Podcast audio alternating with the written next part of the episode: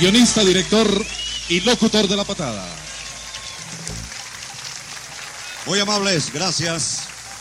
Buenos días por la mañana y buenas tardes por la tarde. Este programa de hoy será pasado en, bueno, no en vivo, se reprisará mañana. Cuando en la casa había celebraciones, cumpleaños, primeras comuniones, 15 años, ¿quién era el más feliz haciendo fiestas? Mi papá. Porque le encantaban las celebraciones con mucha comida. Era exagerado, con mucha gente. Y fue yo creo que uno de los anfitriones, si no el anfitrión más espléndido que yo haya conocido en mi vida. Le encantaba invitar a sus amigos, todavía muchos de ellos sobreviven y pueden dar fe de mis palabras, cuando mi papá invitaba a la casa era espléndido, eh, disfrutaba mucho la compañía de, de la gente que la apreciaba dentro de la casa. Mi mamá se esmeraba por hacer cosas de comer deliciosas, entonces a la gente le encantaba ir a la casa porque sabían que mi papá era muy espléndido y que mi mamá, igual que él, eran, eran una pareja espléndida para atender gente y, eso lo disfrutaba mucho él.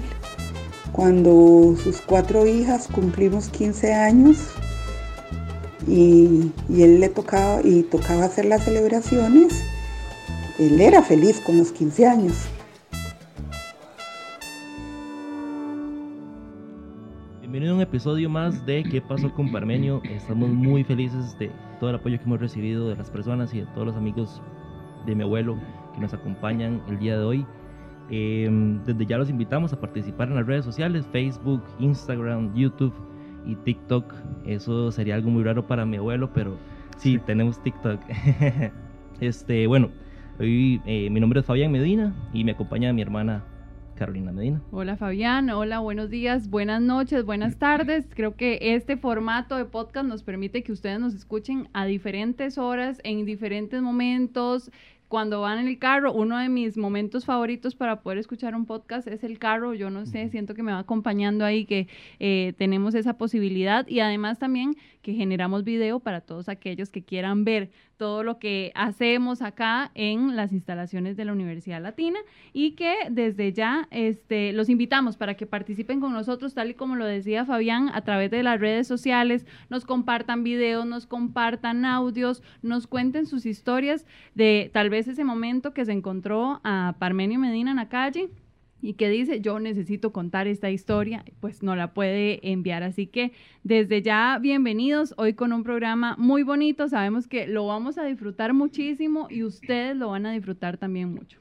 Bueno, en este programa vamos a hablar de creo que el tema más conocido, más relevante de Parmenio Medina, que es la patada. Y eh, eh, la patada fue, bueno, para, los, para, la, para la gente que no sabe qué es la patada, porque probablemente nos están escuchando gente que muy joven, eh, La Patada fue un programa que eh, se transmitió por más de 29 años, eh, dando un tipo de comunicación muy fresco y muy innovadora para la época.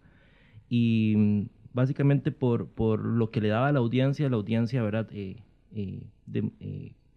gustaba mucho La Patada, ¿verdad?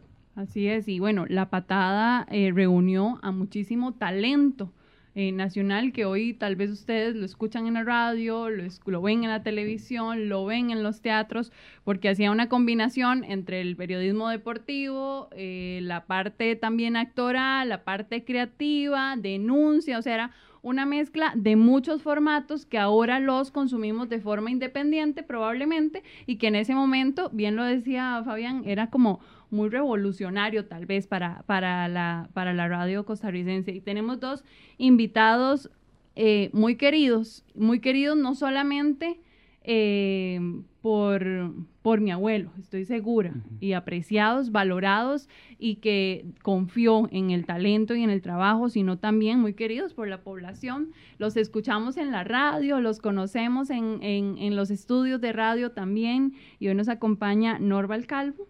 Este, es periodista, productor, administrador de empresas, debutó en la comedia en la dulce vida, que ahora nos estaba contando, y donde se dio a conocer y pues durante más de 10 años, durante 10 años estuvo en la patada junto a Parmenio Medina y hoy es eh, productor y presentador de Pelando el Ojo. ¿Cómo están? Bienvenido. Un placer, un placer eh, eh, saludarlos a todos y, y qué gusto hoy venir a compartir tantas anécdotas con ustedes. Ahí iremos de camino, de acuerdo a algunas preguntas tal vez que ustedes eh, hagan, recordando esos momentos tan bonitos y esos momentos tan especiales con, con mi jefe Parmenio. Muchas gracias de verdad, eh, don Norbert. Y también nos eh, acompaña Cabo López. Eh, Cabo López es un referente a nivel nacional de la grabación radiofónica de este país, eh, dejando un- eh, llevando un legado de su papá también, Cabo López. Eh, es una persona que ahorita está trabajando para la eh, radio eh, Actual. actual. y también con la UNED. Eh, muchas gracias, Cabo, por venir. Mucho gusto, Fabián, mucho gusto, Carolina, a Norval, mi querido compañero de trabajo, y al estimado eh, técnico. Eh, sí, bastantes anécdotas pasamos en, en- en la patada. Yo que pasaba mucho tiempo con Parmenio. Y Muchas gracias, de verdad, a los dos. Creo que vamos a ponernos a conversar. Esa es la démosle, idea, ¿verdad? démosle, que démosle. empecemos a conversar. Pero antes, este, estamos en un lugar muy bonito, ustedes ya lo veían, y, y es gracias a la Universidad Latina. Claro, este podcast es producido en las instalaciones del campo creativo de la Universidad Latina de Costa Rica, donde los estudiantes aprenden haciendo dinámicas 100% reales en los mejores estudios de radio y TV de la universidad en Centroamérica. Y bueno, y arrancamos con la pregunta que no puede pasar, que no puede faltar en este, en este podcast. eh, y se las hacemos sin haberles dicho qué les vamos a preguntar, ¿verdad? Y empecemos, Norval. ¿Qué pasó con Parmenio? Mira, eh, pasó que, que se olvidó lo que es el proceso judicial, digo yo, ¿verdad? Eh, lo tenemos muy presente todos, el pueblo de Costa Rica, lo tenemos muy presente las personas que estuvimos más cercanas a él, sus familiares y demás. Pero lo que es la parte judicial, ¿qué pasó? Y no sé qué pasó. Llegó hasta una parte ahí inconclusa, creo que quedó un sinsabor. Eh, pero bueno, ya, ya eso es pasado, ya eso es pasado. Y aquí lo importante es seguirlo recordando todos los años, que eso es lo más importante, recordarlo todos los años y sobre todo las personas que lo conocimos, eh, seguirlo recordando lindo, de una forma como era él, una persona amable, servidora, servicial, este, que le gustaba ayudar mucho a las personas. Eso es como yo lo recuerdo, eso es lo que más me interesa en estos momentos a mí de, de todos los años de seguir recordando a Parmenio. Cabo, eh, le, le hago la misma pregunta. ¿Qué pasó con Parmenio? Sí, lamentablemente el sistema judicial se estancó. Nos dejó en veremos. Se empezó a mover muy bonito al principio, pero después quedó stand-by. Y lamentablemente eh, no, no, no se supo qué pasó. Sí, es una Y gran estamos, pregunta. y estamos en espera de eso. Le decimos a- a- al, al sistema judicial qué pasó. Es una gran pregunta y que a la familia di, nos Sí, hacen todo el tiempo. Exacto. porque es tan, es tan amplio el tema, ¿verdad? Ujú. y, y da la sensación de que, ¿verdad? Se culparon a un tipo de personas, pero Sí. hay toda una Ah, maquinaria Exacto. atrás y, y la verdad que, que ha sido todo un misterio poder resolver ver- realmente Yo lo que siempre pasó. digo que le quedaron bien al santo y al diablo. Exacto, sí, quedaron, Creo que Exacto, esa es la sensación que queda. Es la mejor descripción, exactamente. quedaron 50-50. 50-50 y como para no quedarle mal a mucha gente. Pero bueno, justamente eso es, ¿verdad? Parte de lo que nos trae aquí. Y es eh, recordar a Parmenio desde esa otra parte antes de ese 7 de julio de 2021, que lo perdemos todos, lo pierden sus compañeros de trabajo, lo pierden sus amigos, lo perdemos la familia. Y lo pierde un, un país también. Y entonces, este, pues la idea es que hablemos un poquito de esa experiencia, cómo lo conocieron, cómo llegaron ustedes a formar parte del equipo de trabajo. Eh, Cabo, estaba leyendo ayer que su papá grabó la Fue el primer primero, fue- patada. Fue, el primero que grabó la patada, sí. Y eh, cuando Parme llegó a Costa Rica, mi papá me contaba que, que, bueno, él anduvo viendo a ver en qué emisoras podía hacer programas de radio. Entonces eh, es, eh, llegó a Monumental y en Monumental le dieron de puerta abierta, porque él ofreció hacer radiodramas y, y todo eso que, que se había dejado de hacer en, en esa época. Y transmisiones que mi papá iba a hacer a los, a los de bailes, cuando venían la Villos Caracas Boys y todo eso, iba Parmenio y mi papá hacer esas transmisiones y a los estadios también a- acudían. Y de ahí entonces salió esa relación que Parme llegó a Santana a, a compartir con mi familia, con todo lo- la, la- la chapulinada ahí, chiquitillos, eh, Alicia, eh, Moni, Rodolfo, Ujú. y, y todo, con todos. Y, eh, y ahí pasamos un fin de semana muy bonito en Santana y después de ahí sa- salió esa relación, esa bonita relación que, que hasta hoy está. Y, y ahí sí fue como yo conocí a Parmenio y después una vez me dice mi, mi papá, mira, eh, dice Parmenio que si querés grabar la patada porque eh, Manrique, el que está, va Ajá. para otro lado. No sé, qué no sé qué, o, o tenía otro proyecto. Entonces le digo yo, sí, claro. Entonces me fui y hablé con Parme allá eh, en Sonora, ¿A dónde queda Sonora? ¿Dónde en está? Sonora, en el Centro Comercial de Guadalupe. Ah, sí. Ahí, ahí hablé con Parme y me dice, mira, Cabo, eh, necesito que vos me grabes la patada. ¿Usted se anima? Le digo, sí, claro, entrémosle. Me dice, bueno, el sábado que viene empieza. Así de una vez. Y ahí empezó. Y ahí Eso era muy típico de mi Sí, abuelo, que sí, mandaba sí. a la gente, pero o sea, al, Sí, sí. al, De una al- vez al- al abismo, ¿verdad? Si usted O sea, supiera el primer guion que me vaya, dio a mí, vaya a ver qué hace. o sea, Sí, sí, sí, sí, Sí, sí. sí, sí, es Cuando- increíble. Cabo, cuando a mí me da la oportunidad Parmena la primera vez y me dice, empezás el sábado. Sí, y yo, sí. ok, perfecto. Yo pensé que ya empezaba con un parrafito así. Claro, claro. Cuando llego y tengo el guion guardado, yo recuerdo, veo semejante guion donde yo era casi el protagonista del guion. ¿Qué le pasa a este cabrón poniéndome Sí, todo sí, este sí. montón de, de párrafos y este montón de cosas? No, yo creo que era como el loco, examen, ya. a ver, y si puede con eso, puede con cualquier Sí, programa. pero me tiró ¿verdad? así al, al- Norval, ¿y, y llega cómo? A la patada. Bueno, lo de la patada muy interesante porque yo desde carajillo siempre la escuchaba. Y entonces yo iba como un oyente. Claro. Yo iba a donde, a donde estaban grabando ellos eh, a ver cómo se hacía. Entonces me, me gustó siempre la imitación, entonces yo veía a Lucho Ramírez, que era el imitador, veía a Metro, veía a todos los demás. Y al final yo siempre le pedía el guion a Parmeno que me lo regalara y que me los autografiara. y no solamente a Parmeno, sino a todo el elenco que estaba propiamente ahí. Ok. Ahí tengo eh, guardado, no sé en cuántos guiones, como unos 50 guiones. Los mandé a empastar todos, así en Wow. un libro, todos. Eso está, eso está, muy- Eso está chivísimo, así. interesante, Yo sí. los tengo guardados, los mandé a empastar y bueno, los tengo guardados ahí, esos. Y después mandé a empastar el mío. El primer Ujú. guion mío en la patada lo tengo empastado también. Ok. Este, pero eso para contarte, ya se me olvidó. ¿Qué era? Es que, es que ¿Cómo uno- llegó? ¿Cómo llegó a la primera patada? Ah, bueno, sí. Es que ya uno ya con- que Ya se fue que No, no, ya está uno- pensando, me quedará uno sin empastar. Entonces, este, le llegaba y le pedía el, el autógrafo a todos y me llevaba esos guiones a la casa a hacerlo yo solo. Entonces yo ya agarraba y empezaba a leerlo todo. Eh, y yo ya empezaba a hacer las imitaciones de todos los personajes que estaban ahí metidos en el guion, que hacían los demás compañeros de ellos, y a llevar todo lo que era la, la- los, los pases de los bocadillos de cada uno de los locutores. Entonces, así fue, y entonces salió un concurso en la Dulce Vida, que era en Canal 2 en aquel entonces, un concurso de chistes e imitaciones, y me matriculé por vara. Y entonces yo dije, voy a hacer la mini patada, una imitación a la patada. Dentro del concurso, la Dulce Vida. ¿Cuál fue mi sorpresa? En que gané la semanal, la final mensual, la final trimestral y la final anual, y me gané un carro, un Toyota 1000. ¿En y, serio? o Ese- sea, era un premio. Ese fue el premio, de, sí. Entonces yo siempre he dicho que, bueno, a partir de ahí yo gano la patada, digo, la mini patada en el, en el concurso de, de la Dulce Vida, y como a la semana siguiente llamo la, eh, ya, eh, recibo la llamada de Parmenio. Mira, que si quieres venir eh, al programa, me parece que sos bueno, yo no sé qué, que si tenés oportunidad de... ay, el- Y yo sí, a tan huevón, sí, llevaba años de estar yendo a la grabación para verlos. Ya Llevaba, se lo sabías Claro, todo de claro. memoria. me los requete sabía los guiones y todo. Si, si llevaba años de ir a verlos Claro.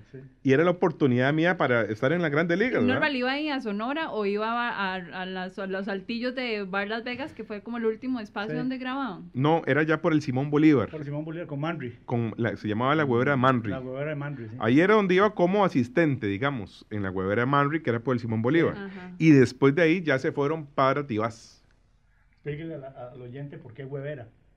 Ah, sí, la huevera era porque, no es ahora como estábamos hablando aquí, de que estamos en un estudio de grabación lindísimo que es la Universidad Latina. No, no. En aquel entonces eran cartones de huevos pegados en las paredes para que el sonido no, no rebotara. ¿verdad? Este, Sí, sí. Cabo. Que la- los cartones de huevo son excelentes para, para no- que no haya rebote de... La difusión de la Sí. sombra. Y para Pero- que no se quieren los huevos también. pero tienen que ser cartones nuevos, porque si pones cartones usados... Huele se- a huevo. Huele a huevo y se llenan de, de- de los animalitos que traen totolates y todas esas cosas. Claro, claro. Y este, para, para, para seguir conociendo esa experiencia, esa primera vez que llegas a hacer, eh, Cabo, la, la patada y que, bueno, y también era un compromiso porque era una grabación Claro. muy, yo me acuerdo, ¿verdad? Nosotros nos ¿Cuántos- llevaban... ¿Cuántos micrófonos al- eran? eh, es que eran... Siete, estaba Nerina. Carmona, Ajá. Metro González, Lucho Ramírez, Fernando López, Trompoloco y Parmenio. O sea, eran seis o Seis. siete personas Seis. más o menos, ¿verdad? Más o menos. al mismo tiempo y que yo me acuerdo, a- o sea, los efectos de sonido sucedían durante la Sí, grabación. e- eran en vivo, todo era en vivo, todo Estaba era en todo, vivo. y obviamente era un reto To- Todo era en vivo. Sí, digamos, Parmenio ese día me entregó el guion a las 10 de la mañana. A las 10 de la mañana me entregó el Y guion grababan a qué hora. a las 12 de mediodía. Entonces yo tenía que montar toda la banda sonora en el orden que iban los, los efectos.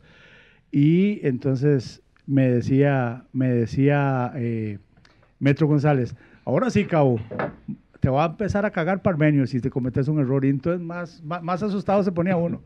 Pero no, todo es- es- esa primera vez todo, todo salió perfecto. Y, y- La primera vez, pues ya después las otras no. Porque te cagaban, ¿va? Mucho. pero se podía editar, se podía editar por dicho. Y si lo regañaban, Sí. a cabo lo regañaban bastante acá, ¿va? A veces. Cabo, cabo, ese efecto no. Y, y Norval, ese guion tan comprometedor la primera vez. Sí, sí, eso, yo casi me muero. Por eso me dice, mira, empezás el lunes, el sábado. Era un lunes que me, me llamó y me dijo eso. Y entonces empiezo yo, llego tempranito a ver el guion. Cuando ese montón, esa participación enorme del programa, que era imitaciones de Berardo, que de un cantante, que de un mexicano, un montón de personajes, yo dije, ¿qué es esta vara? Pero si era supuestamente, yo empezaba hoy, pero era un poquito. Y ahí lo tengo guardado y de verdad que fue una, una satisfacción muy, muy grande. Y eh, se crearon personajes a partir de esa primera participación que fue, que fue descubriendo conforme iba avanzando eh, las grabaciones en, en, la, en la patada. Ah, sí, claro, sin duda alguna. Fueron saliendo después personajes e imitaciones nuevas de acuerdo a los diferentes presidentes o nuevos gobiernos de turno, digamos, que, que iban Vos siguiendo con a nosotros. Chema, ¿verdad? A Chema Figueres sí, lo hacía yo. A Oscar hacía yo. Arias. A Oscar Arias también lo hacía yo. Rafael Ángel Calderón, que era el presidente en ese momento. A mí el Chema tuyo me encanta, el de la patada, para mí es, yo, yo creo que el mejor Chema que hay. Muchas eh, gracias. Sí, sí, sí, bueno, o sea, el que más me gusta a mí personalmente.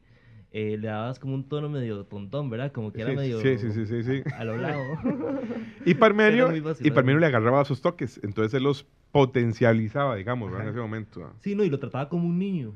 Exactamente. Y eran muy amigos, ¿verdad? También Eran muy amigos, Eran muy sí. Eso amigos. es algo que, ajá, que ahora te quería preguntar, ¿verdad? Este, em, una pregunta un poco más ahí. eh, antes de la llegada de Parmenio a la radio, ¿ustedes qué recuerdan que era la radio? Y después de Parmenio, ¿qué cambió? Bueno, eh, como te decía, eh, Parme eh, llegó ofreciendo ese tipo de radionovelas que a la gente le gustaba oír de, de los mexicanos, que ellos sacaban mucho ese material, y llegar a oír eh, producciones nacionales, digamos, producciones que se hacían aquí, con un elenco de, de- locutores y actores muy bueno que, que se había creado. Entonces, eso llamó mucho la atención y cambió mucho a los radioescuchas en el país.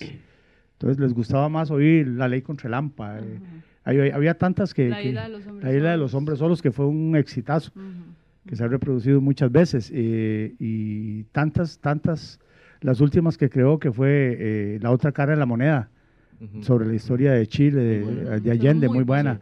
Sí, eh, La quinta esquina, Ajá. sobre el boxeo. Son, son, son, son series que, que ya les gustó mucho a la gente. ¿Ese Las- material estará? Sí. Sí, claro. algún- sí, sí, sí. Sí, sí. el- la quinta esquina Sí, la está, Quinta Esquina. la isla de los hombres solos está, Está. también. Ahí ha habido algunos. La otra eh, cara de la moneda La otra está, cara de la sí. moneda está. Todo bueno, todo, qué todo bueno. está. Y son series muy, o sea, muy largas, ¿verdad? Sí. De- ahora estamos acostumbrados a que todo Sí. es corto y Sí. rápido porque la gente Sí. no aguanta estar escuchando sí, mucho sí. rato, ¿verdad? ¿Estas O series porque las el hacías trajín- con, con, tu, con tu papá? ¿O no? Eh, la Isla de los Hombres Solos La y La Ley contra el Lampa eh, fue, fue parte que, que trabajó mi papá. Eh, la Isla de los Hombres Solos sí la grabó toda mi papá. Y la, la I contra el AMPA, eso fue una parte en Monumental y otra parte que se hizo en Colombia.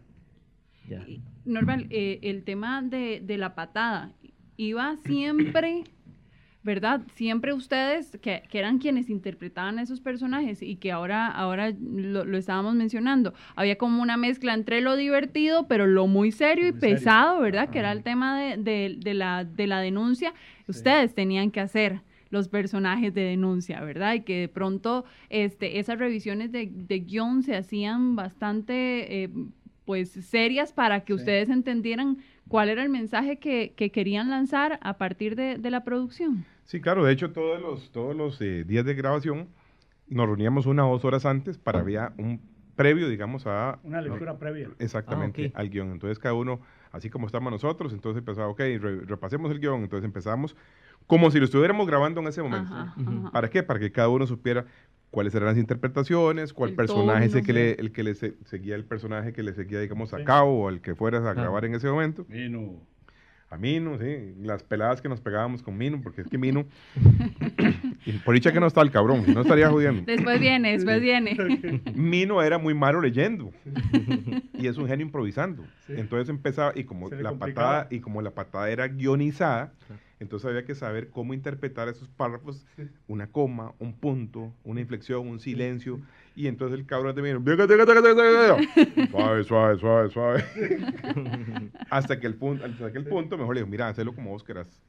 Te doy Y la lo idea, te doy la idea y hacelo Nada más le ponía la idea. porque Mino no sabía leer bien, o sea, no sabía interpretar bien el, el texto, digamos, ¿verdad? eh, Par- Parmenio eh, era muy flexible en ese, en, ese, en ese tipo de cosas, o sea, que le tocaran el guion, eh, o era muy celoso, o... No, sí, sí, era muy rígido en el Sí. sentido de que lo que él escribía tenía que hacer eso. Y te voy a decir por qué, porque si no, te puede meter en alguna bronca Sí, claro. Claro. legal. Si, Ujú. si yo te dejo decir lo que, mira, yo te voy a explicar tal cosa, Ujú. hazlo como vos quieras. Tampoco así, ¿verdad? Porque Ujú, si no, entonces después él tergiversa la idea o se va por otro lado y te puede meter en un asunto meramente legal. Claro, Ujú. Entonces en eso te daba la posibilidad de que lo cambiaras, pero siempre bajo el mismo bajo contexto o idea principal que tenía plasmada en el guion. Hay, hay una cosa que hace unos días estaba diciéndonos mi mamá, los entierros que se les hacía a Saprissa o a la liga cuando perdían un campeonato. Ujú. Uy, sí, Realmente eran, ¿verdad? Ah, sí. Tal y como, como la algo gente lo recuerda y que decían, hoy domingo hay que escuchar la patada porque hay entierro, Sí, claro. hay funeral. Esas grabaciones no te de, de los entierros. Es que eso más que todo se hizo cuando está- grababan donde Manry. Ajá. Y de ahí sí, e- el que tenía grabaciones de eso era Parme en cassette. Ujú. Entonces hay que, hay que rastrearlas, sí. ¿Cómo eran? ¿Cómo eran esos entierros? Yo no estuve ahí. en ese No, momento. no, ¿cómo yo- ¿se yo acuerda? allá. Tampoco. Yo, yo, yo escuché en alguna ocasión, pero sí era, era pomposo y todo, y la gente esperaba. Más que todo cuando era un entierro de prisa los liguistas, todos estaban conectados con la patada, igual con, con cuando era con la liga. Perfecto. Pero- Es que era una capacidad de hacer guiones impresionante, ¿verdad? O sea, la idea principal de un programa es el guion.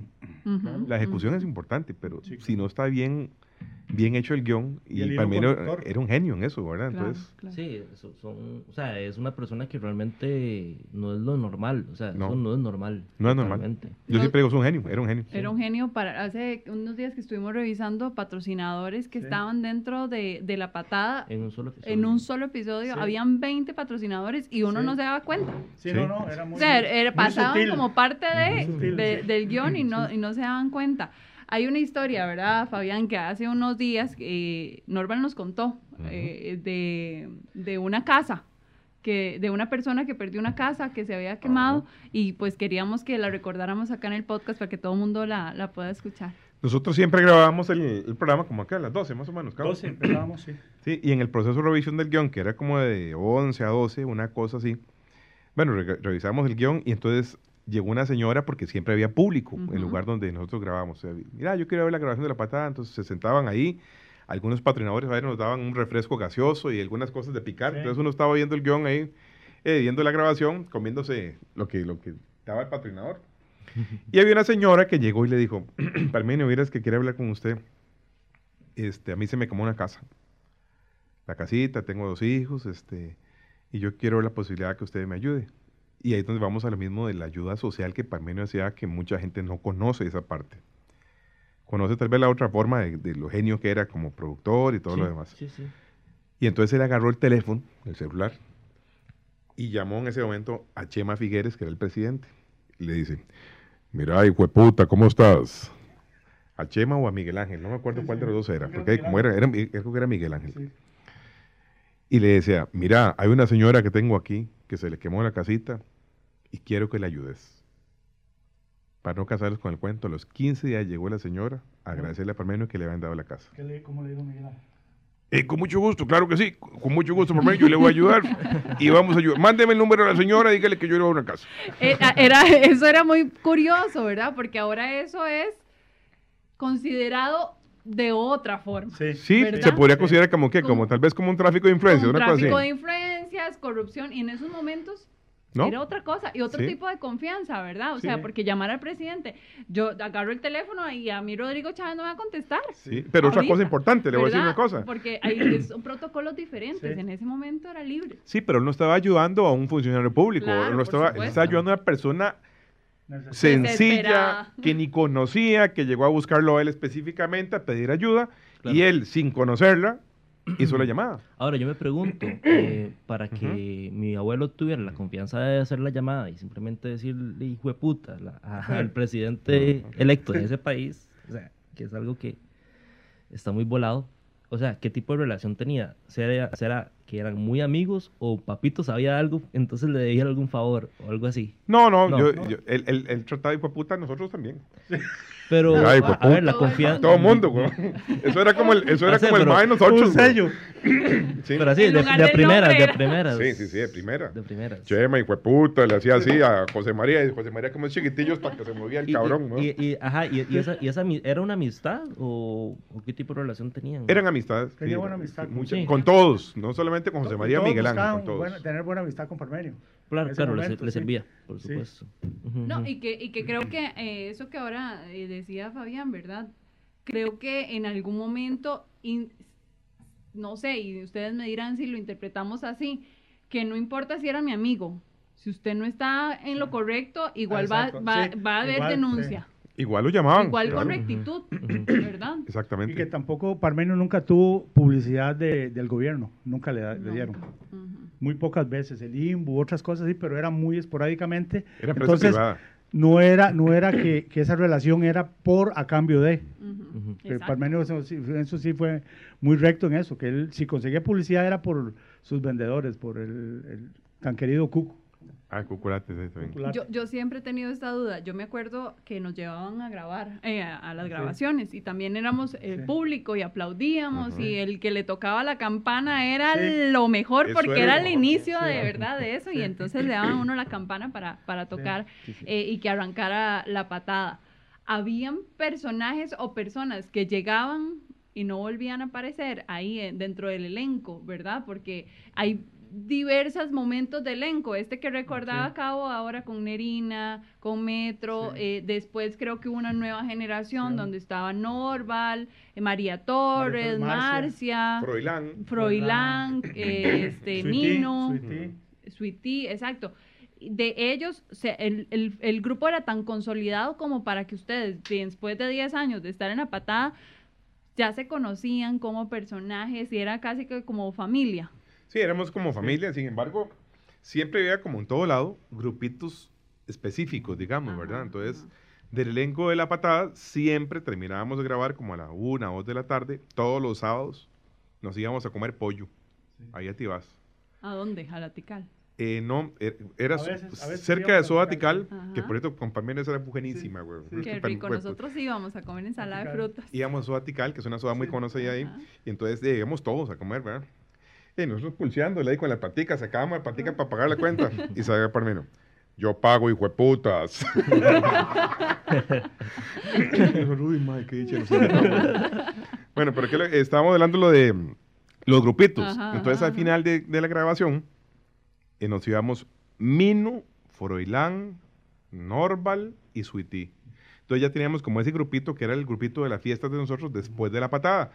Y ese grupito significaba que empezábamos a comer desde soda tical o el pollo de los sábados Ajá. Hasta llegar a las 2, 3 de la mañana de fiesta. Domingo. ¿Y a Todo. dónde Ah, iban? Ah, era un tour, mira, mira. De cuéntenos el tour. ya.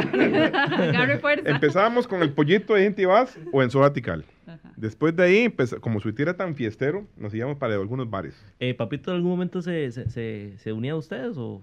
Sí, sí, en algunas ocasiones, pero, sí. pero no era así, no le gustaba tanto así como el desmadre. Ya él como a las 9, 10 ya quería jalar, digamos. Ok, ok. ¿verdad? Sí, sí. Y era a bares nada más. Es que nosotros terminamos en los nightclubs. ¿verdad? Sí, sí, Terminamos era un tour, sí, no. era un tour. Eso era un tour completo hasta las horas de la madrugada. Entonces era desde comer pollo hasta terminar en nightclubs al puro, en la pu- pura noche. algún nightclub nos quiere patrocinar el programa. Nos íbamos, nos íbamos por canje. Así que no digan nombres porque no nos No, no, están no, no. pagando. No, este, mm, Cabo, ¿a quién regañaba más? Usted que estaba ahí detrás de, de ese cristal, de ese vidrio y que decía, ay, Dios mío, Sí, le sí, va que tal mal". vez Cabo era como un dios, así Sí. como... Ahí Bueno, los veía todos sí. de lejos, aunque ahora que normal decía que usted también Ah, sí, también, sí. lo cuando- pasaban por las armas. Sí, claro, a todos. mirada. Eh, digamos, a veces solo con la mirada ya él volvía a ver a alguno, para, como había público, entonces tal vez no quería decirle nada, pero con la mirada, entonces, y- y- a mí no muchas veces, entonces a mí no se podía... Sí, claro, le tocaba yo. Temblaba. Claro, me imagino. A mí me decía normal. Anormal. Claro. Cuando estaba el finado Metrón, Metro, ¿qué querés? eh? ¿Cómo es que le decía al Metro? Eh, bueno, ahorita recuerdo cómo le decía el Metro y todo. Pero Parmenio siempre se quedaba conmigo más tiempo porque quedábamos mo- ya ajustando todo para hacer el máster de la patada y llevarlo. A veces íbamos juntos a dejarlo, si no, él me decía, cabo, voy a ir a comerme algo, ¿quiere ir? Le digo, no, yo, yo me llevo el disco y voy y lo dejo a, a- a la radio en la que estábamos. Ujú. Y, y- pero también, sí, eh, muchas veces llegaba gente después de la patada y esperaban a que termináramos de montar el disco para a conversar de algún tema. Y ahí se quedaba, si no, no nos íbamos ahí donde Peter. Así abajo, en la- en- a comer frijoles. Frijolitos con una Coca-Cola me tomaba yo. Sí, sí. Eh, Nada pucha, más. Sí, Sí. nada Y más. después iba de tour. Y ya Sí. después con Sweetie. Es que Sweetie, terminábamos, él pagaba mariachis. Ah, sí, no, su tío era tremendo. Sí, sí, Sweetie era, eso es otro, otro podcast completo. Podemos Bueno, hacer tener una, una segunda temporada. temporada. Sí. Solo de Sweetie, ah, no, de Sweetie, ahí ya es tan bárbaro. ¿verdad? Sí, no. no, es que éramos bien torteritos, ¿va? Y decía su tío, no, no, pero si yo llego bien a la casa manejando y un día me lo topo yo así. Sí, no. Así de medio lado y le, le digo que sí, que carro se te va a atravesar si vas si vas en este plan en la calle.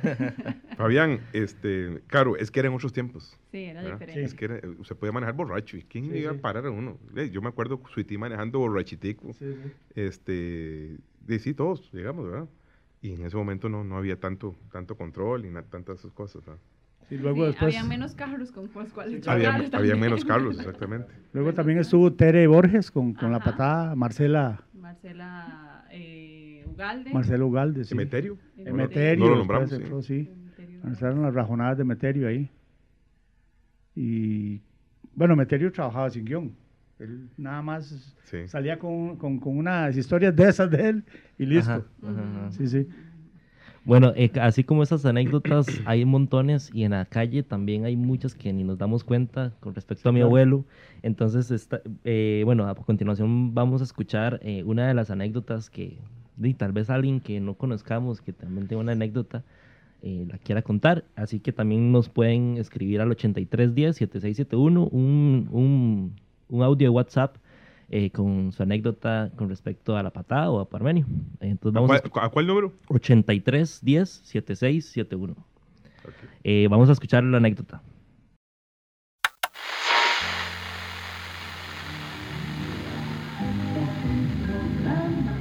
Tener para mí esta grabación en un cassette, que era la presentación de la patada, significa trasladarme a más de 25 años de ser asiduo, constante, permanente, asistente al programa La Patada, con quien compartía con Parmenio antes y después de la grabación. Yo le llevaba un termo con café y él tomaba café antes y después de la grabación.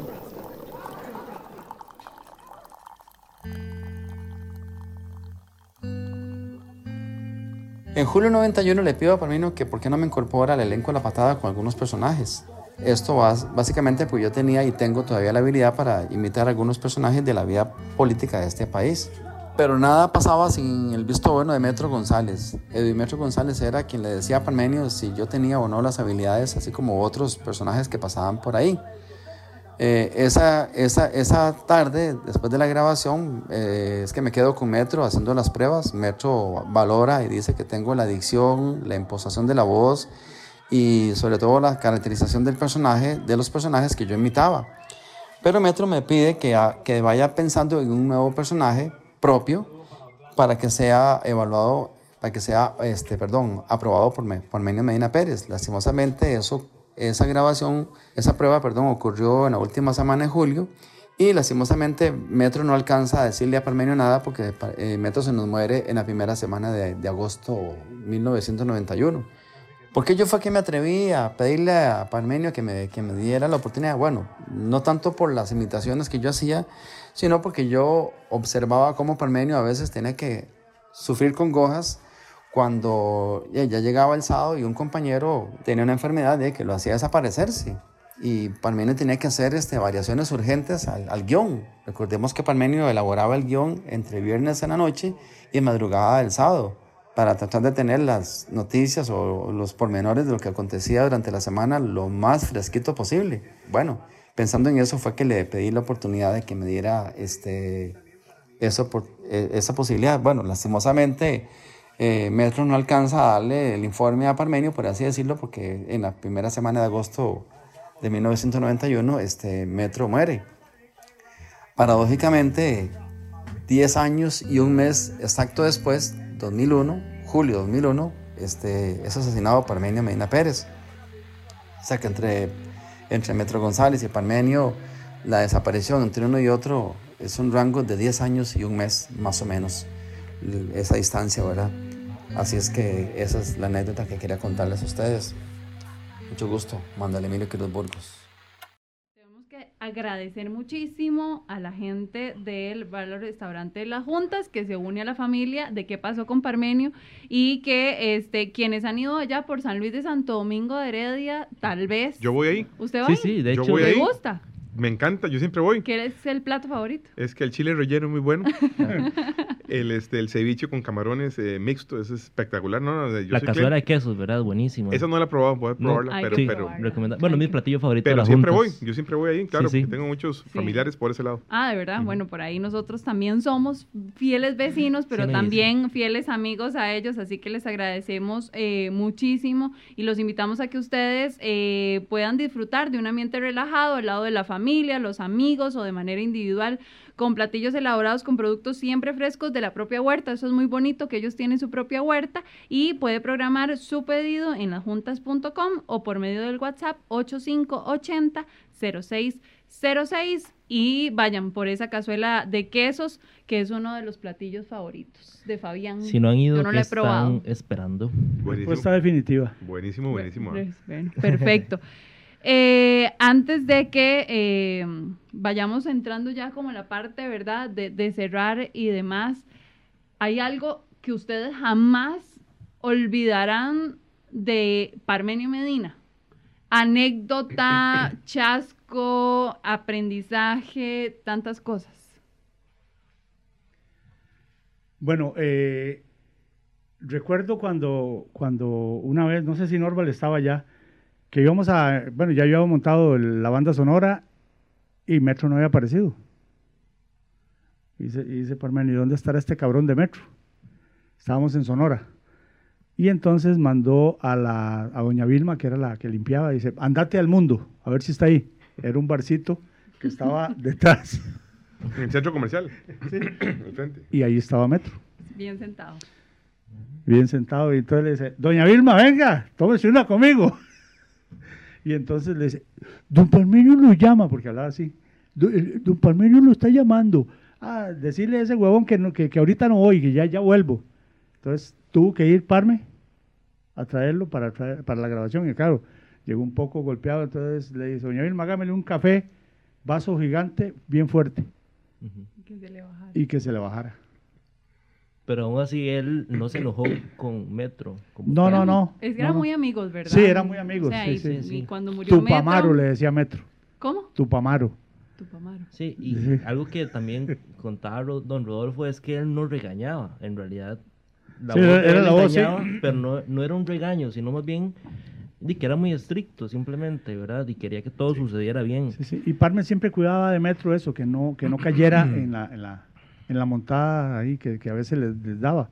Entonces él procuraba y entonces eh, y esa vez grabamos como a las dos, dos y media, ya Sí. cuando ya había, había agarrado otra vez fuerzas y pero sí, él se desesperaba porque no estaba el, el metrón y era el, Sí.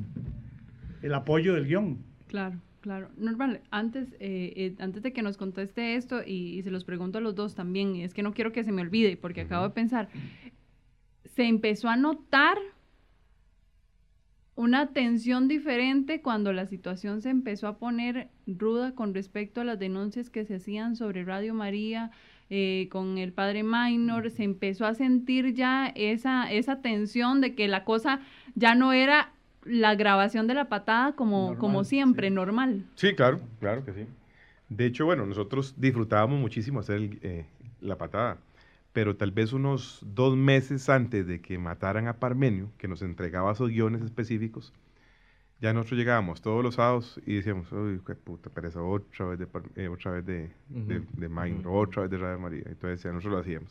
Una semana después, uy, ma, síguete, ma, qué pereza, güey, otra Es vez. de- de- de- Y seguía una semana más y nosotros, uy, qué pereza. Entonces, ese tipo de cosas nos ponía, tal vez no, no tensos, pero sí indispuestos, digamos, ¿verdad? Qué pereza. sí, o sea, sí, ya, ya no disfrutábamos tanto el programa como antes, porque ya era demasiado, demasiado Era como una- repetitivo. un tipo de Sí. guerra, ¿verdad? Y Sí. tal vez lo agarró mi abuelo, tal vez un poco más personal, como con lo que él pensaba, ¿verdad? Tal vez, entonces...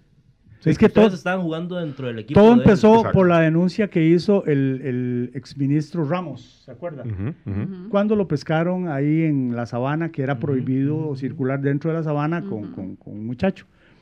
Y se empezó a tomar el tema como vacilón, como vacilón, que las clases y que todo eso. Lo que pasa es que de parte de- de- de- del padre Minor, o de Minor, empezó él a hacer una guerra con los fi- fi- feligreses. Ujú. Entonces ya había un tipo Ujú. como, como, como de amenazas que hacían. Entonces dice, ah, es- quieren guerra, les damos guerra. Entonces ya Ujú, empezó a, empezó a llegar gente de, que trabajaron en, en- en ese lugar y a hacer denuncias de malos manejos del dinero que se hacía, que no había unas contabilidades serias, que las donaciones eh, no pasaban a nombre de, de la sociedad esa, sino que a, a hermanos de, del susodicho. Y ¿Algún entonces, ustedes recibieron algún tipo de, de amenaza? ah, sí, claro, al Sí. final, al final... eh, Pero ya lo, ya lo habían matado, sí, ¿Ah, ya sí? lo- sí. Después de... Después de, sí, exactamente. que iban a quemar el estudio y todo.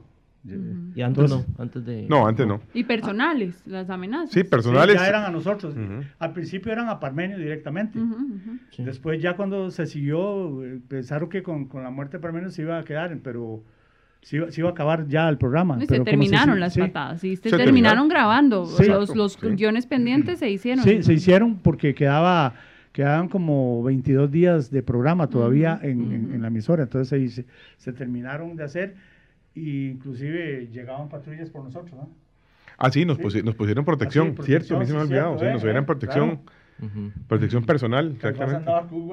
Caifasa y Mino y yo. Sí, yo- a, mí, a mí me iban a dejar lo en patrulla a al la casa. nightclub. Sí, sí, sí, yo me sentía, güey, pucha, como... Normal, Se, se- se los llevaban al nightclub a los vos, policías. vos también este, imitabas a, a Minor, o hasta la fecha. No, ese lo hacía no, Froilán. ¿quién lo hacía? Froilán. Ese lo hacía Ah, Froilán. Y justamente ahí viene otra, otra historia Ajá. interesante también, que la gente no, no la conoce.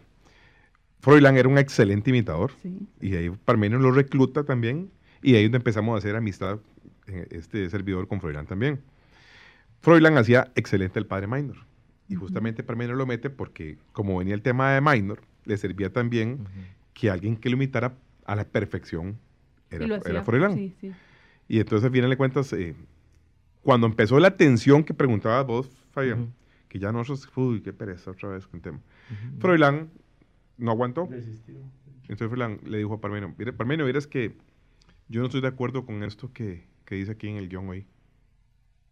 Y él dice, Parmenio, ¿por qué? Porque no estoy, no, no estoy de acuerdo con lo que dice en el guion. Ujú. Entonces no quisieras hacerlo. Entonces le dice, Parmenio, entonces te me vas. Sí, Entonces- era todo nada. Y entonces me voy. Sí. porque Froilán era un carajo, también era muy, muy recto, igual que, que, que Parmenio en, esa- en esas ajá. cosas.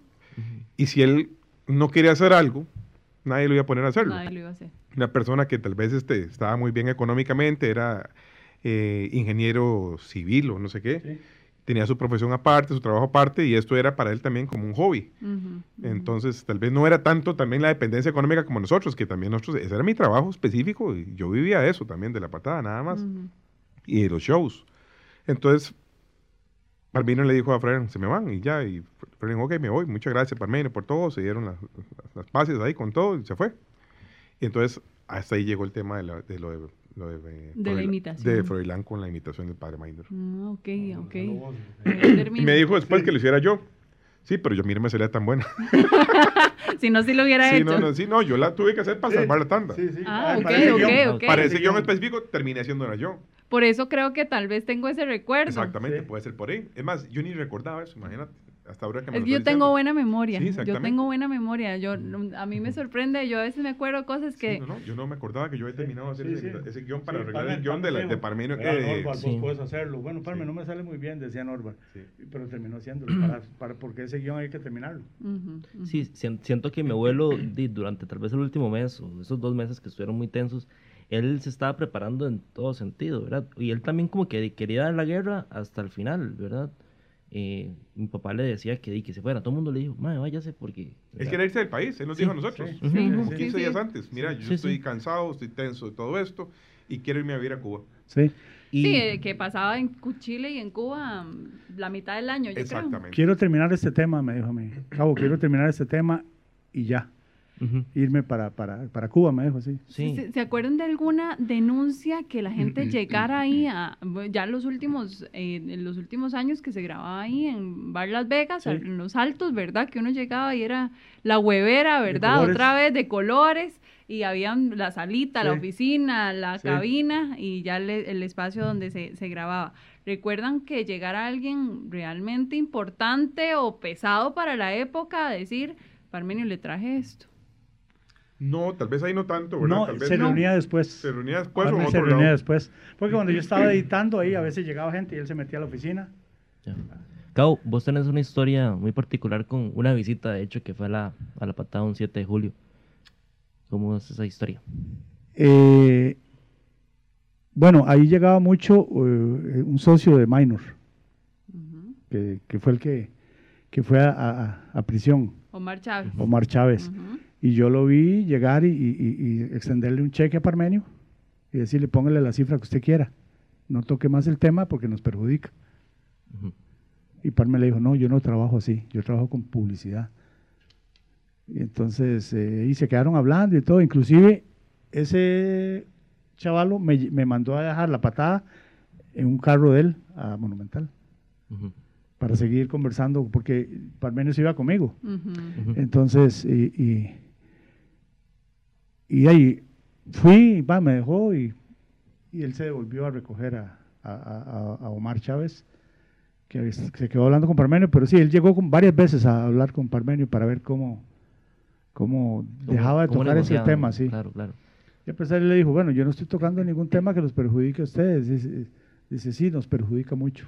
Sí, nos perjudica, era que había una negociación. Claro, había un negocio Sí, detrás de, negocio, de sí. todo eso, ¿verdad? Y el, el día, el día que, que asesinaron a Parme, ese día me dice, Cabo, vamos a dejar el, el programa y vamos a comer. Ok, perfecto. Pero en eso, cuando ya yo terminé, llegó una hija de Cuco, Cuco el vendedor, eh, que venía, no sé qué problema tenía, entonces se quedó conversando con Parmenio, entonces ya tenía mucho tiempo, yo tenía que ir a hacer unas vueltas, le digo, bueno, Parme, nos vemos después, eh, voy a ir a dejar la patada y, y, y nos vemos después. Ok, ok, yo te llamo. Yo fui a San José, dejé la patada y me fui, porque ya no me llamó, entonces me fui para la casa. Cuando a las, como a la hora y media, hora y media de haber llegado a la casa, me, me llama mi madre. Me dice, Gerardo, ponga Canal 6 en este momento. Entonces yo pongo, y entonces donde veo es la imagen de Parmenio en la ambulancia, convulsionando. Y entonces ya inmediatamente me llamó, no sé si fue Norval, que me buscaba el OIJ, porque so- eh, solo Parmenio y yo teníamos llaves del estudio. nadie más. Ni, ni, ni Rodolfo, nadie, nadie, solo él y yo. Y entonces el OIJ me requería para ir al estudio, entonces ya me recogieron ahí Monumental, fuimos al estudio, ellos empezaron a revisar si iban a llevar la computadora, le digo, no, la computadora lo que hay son solo el, el último programa que se grabó hoy. Eh, se llevaron un montón de guiones, un montón de cassette y todo, y, y- y de ahí, eh, bueno, ahí, hasta Y ahorita. vos, Norval, ¿cómo fue esa experiencia de darse cuenta? Terminamos de grabar el programa y nos fuimos a comer al tour que les comentaba anteriormente. y estábamos en ese tour ahí nosotros cuando recibimos una llamada, creo que fue Marcela, Marcela Ugalde. Ugalde la que nos llamó Ujú. y nos dijo, vio lo que pasó llorando y nosotros, ¿qué? ¿Qué? Y ya nos contó que, que lo habían baleado, pero que no, no sabíamos pues, que era tan mortal, ¿verdad? Ujú, ujú. Y nos fuimos directo al hospital Calderón Guardia. Y justamente llegamos en el momento cuando Parmeno estaba ya adentro, ¿verdad? Y ya después nos dijeron. Sí, Es- Pero sí, fue, fue puño, un momento sumamente difícil, ¿verdad? Hay algo que, que yo quería también que Norval nos contara porque Cabo claramente había una relación que iba más allá de que era nada más el que grabador. Había una relación previa con su papá, con toda la familia. Yo sé que seguro iban a. Esparza a, Ah, sí, a sí, claro. piscinear y todo, ¿verdad? Eh, ¿Cómo era Parmenio de jefe? Eh, eh, era buen jefe, era buen consejero, ¿verdad? De pronto uno anda buscando a alguien que tenga un problema y necesito y ahí está el jefe, ¿verdad? Mira, yo digo que Parmenio a mí me, me marcó de por vida profesionalmente. Este, él siempre ha sido para mí mi tutor, mi maestro, mi, mi mentor, digamos. Este, porque era una forma que le gustaba trabajar así, disciplinado, correcto, este, que las cosas hagan perfectas, eran sumamente minucioso, detallista, ¿verdad? En ese tipo de cosas. Y yo soy así, ahorita, con todo lo que yo hago. O sea, yo soy demasiado exigente con mi trabajo. Y si tengo que cagar a alguien de mi elenco, lo cago igual que Parmenio me cagaba a mí. Y es la única forma, por lo menos para mí, a mí me sirvió de Claro. aprender. Y yo hoy en día lo implemento porque él era muy recto en sus cosas, pero sí era muy bravo. Tenía un carácter muy fuerte, un carácter fuerte que si te regañaba, sí, sí, era una regañada, pero de verdad. Más con ese vocerrón que tenía, entonces con mucho más razón marcaba la regañada, ¿verdad? Entonces Claro, usted se asustaba un montón. Pero sí, él era eh, eh, el jefe que, que es muy noble por dentro, pero que es muy cabrón como jefe. Como, como pinto. Como exactamente. ¿Por qué? Porque a la gente no le gusta la disciplina, Exacto. porque a la gente le gusta la charanga, a la gente le gusta el vacilón. Ah, pues, güey, puta ujú. jefe, es un vacilón. Pero había momentos también Ah, sí. Había Ah, momentos vacilar. ya de vacilón, pero ya era fuera del, del programa. del trabajo. Estamos hablando fuera de trabajo, exactamente. Perfecto. Cu- Cuando vacilábamos, cuando íbamos a comer, una cosa así, esos son escenarios diferentes ya propiamente de estar al frente del micrófono, donde ahí ya sí se ocupaba rigurosidad. Aunque hacían humor, ¿verdad? Aunque, Ah, sí. aunque hacían humor, había Sí. rigurosidad. Exactamente. Y seriedad. Ajá. Exactamente. Y, y yo siento que también Parmenio le ayudó mucho a la gente que trabajó en las tablas, como Marcia y María y, Mar- y Marcela, inclusive Teresita, porque en las tablas la gente grita para que la- los demás lo escuchen. En cambio, les enseñó a proyectar la voz, para que no fuesen gritos, sino pro- saber proyectar la voz, porque en el guion era, es, es otra cosa que las tablas, Sí, era muy sí. diferente. Entonces, él fue el maestro de, en esa área de, de las personas que trabajaron en, trabajan en teatro. Muy curioso porque él no fue periodista, ¿verdad? De, Sí. de estudio, fue empírico totalmente. Empírico, pero- Y que él tuviera esa visión de comunicación tan técnica. eh, Más es que cualquier estudiado. Exactamente, Más que claro, más que cualquier sí. estudiado, esos, como lo que decíamos, o sea, Sí. esos de genios, ¿verdad? Es Sí, gente sí, que tiene, exacto. o sea, que ya la tiene muy clara, tiene, la, la tiene muy, muy clara, y eso, ¿verdad? Es muy impresionante. Bueno, claro, eh, ya vamos Sí, cerrando. nada más yo, te- yo quiero terminar preguntándoles, ¿qué creen que estaría haciendo Parmenio ahorita? Tendría Eh, 83 años. 83. 83 años. Este, Bueno, para mí no, para mí ya 83 estaría años. pensionado. Ya estaría. Pensionado, Sí. estaría Sí. pensionado. Sí, pero tal vez estaría dirigiendo a, a- a- a jóvenes talentos. Sí. para enseñarlos a, a hacer un periodismo investigativo. O escribiendo, nada más, tal vez, ¿verdad? Algo muy bonito que va a pasar en esta universidad es que van a dar una cátedra de Parmenio Ah, Medina en serio, qué bueno. obligatoria para todos los estudiantes de aquí en adelante. Del escuadrón antichorizo. Qué chiva. ¿Verdad? Entonces, eso va a ser, o sea, es, es, es, es un, es un legado que, que todos los periodistas se merecen conocer, ¿verdad? Sea de este país o de cualquier otro país. Di, el legado de, de Parmenio di, trasciende fronteras, estoy segurísimo. claro. Qué bueno. Entonces, sí, aquí en la universidad van a dar una cátedra de, de Parmenio Medina nada más. bueno. Buenísimo. Seguro los van a llamar porque mm, este, la cátedra trata como de todas estas experiencias también, ¿verdad? De, del- de la patada. Entonces probablemente ahí Cristian nos vaya a llamar. Muchas gracias por acompañarnos. No, Gracias, por venir. no, no, Con mucho gusto, con mucho gusto. Encantado. Un placer eh, hablar con ustedes y, y ya conocerlos como tal, eh, para mí es como muy importante porque di, re- es un reflejo de, de lo que era mi abuelo. Y yo, di, cuando murió mi abuelo, yo tenía siete años, ¿verdad? Yo cuando ya empecé a crecer, yo me di cuenta de la magnitud y hasta ahora que ha pasado todo este proyecto, eh, realmente fue como una cachetada, ¿verdad? De, de realidad, porque este, si uno que quiera tan cercano a él se le olvidan cosas, imagínense lo que le- se le puede estar olvidando a la gente de este país. Así que di, demasiadas sí. gracias por venir y el Sí. esfuerzo que hacen de sacar un jueves en la mañana eh, para dejar un legado, y eso es lo que queríamos, ¿verdad? Dejar un legado por lo menos grabado y que la gente pueda escuchar esto las veces que quiera, si se le olvida algo. Pues un placer, de verdad, haber estado con ustedes y perdone cualquier palabrota. No, no, No, no, hombre, sí. no, no, no. Nosotros Ne- ne- estamos nega- sin negar- esa parte de mi abuelo sería como negar la mitad. la. Sí, sí, sí. Sí. Pero, Nada más pero se le mete el pip. Sí, sí. Muchas gracias, Cabo, también. Con mucho gusto, Carolina, Fabián y a todos los, los que nos han escuchado y visto por eh, el podcast y por las redes sociales y que sigan haciendo eh, periodismo investigativo y sacando a la luz todos esos chorizos que hacen tanta gente que quiere robarse este país.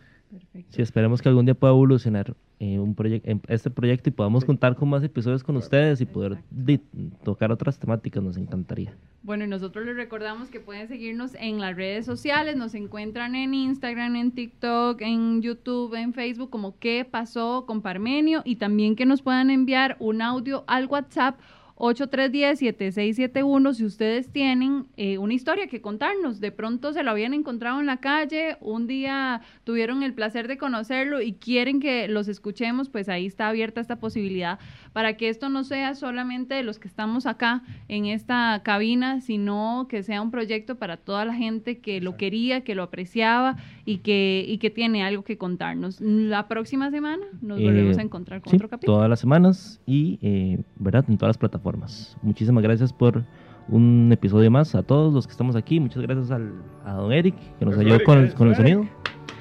Y este, nos vemos la próxima semana. Pura vida. Hasta luego.